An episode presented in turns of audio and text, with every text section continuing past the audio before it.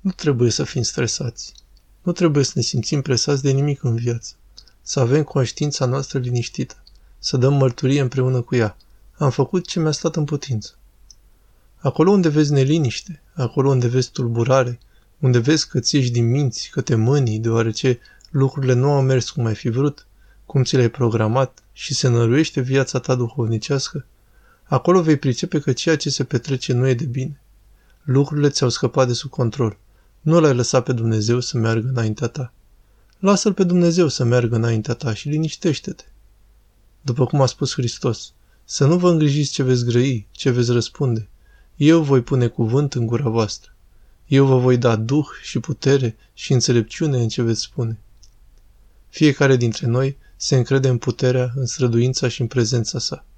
Nu reducem la zero strădania omenească, însă dacă nu conlucrează Dumnezeu, nu dobândim rezultatele așteptate.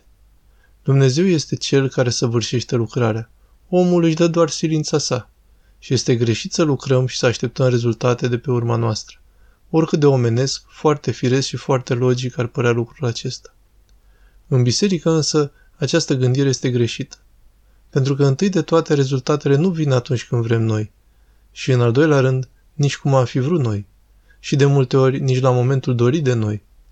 Ceea ce ține de noi este să lucrăm, să facem lucrul Domnului.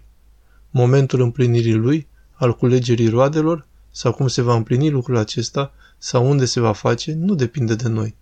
Căci Dumnezeu nu vrea să se strecoare în noi un duh de nerăbdare, care se bazează pe puțina noastră credință. Însă Dumnezeu voiește să avem încredere în El și să cunoaștem că lucrările care se fac se săvârșesc prin puterea lui Dumnezeu.